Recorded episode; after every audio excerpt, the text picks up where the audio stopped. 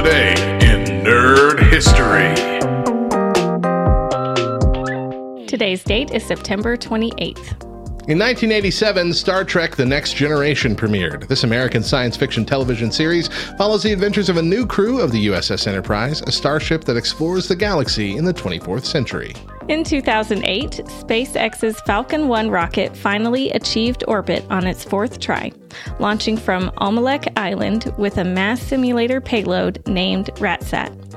The launch was a historic milestone for SpaceX and the space industry, as it demonstrated that a private company could deliver a payload into orbit using a partially reusable rocket.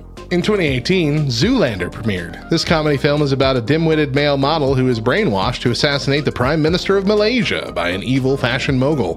The film is a satire on the fashion industry and its absurdities. In 2020, Genshin Impact released in the US. This free to play open world action RPG lets you explore a fantasy world called Teyvat, where you can use elemental magic, switch between different characters, and embark on an epic quest to find your lost sibling.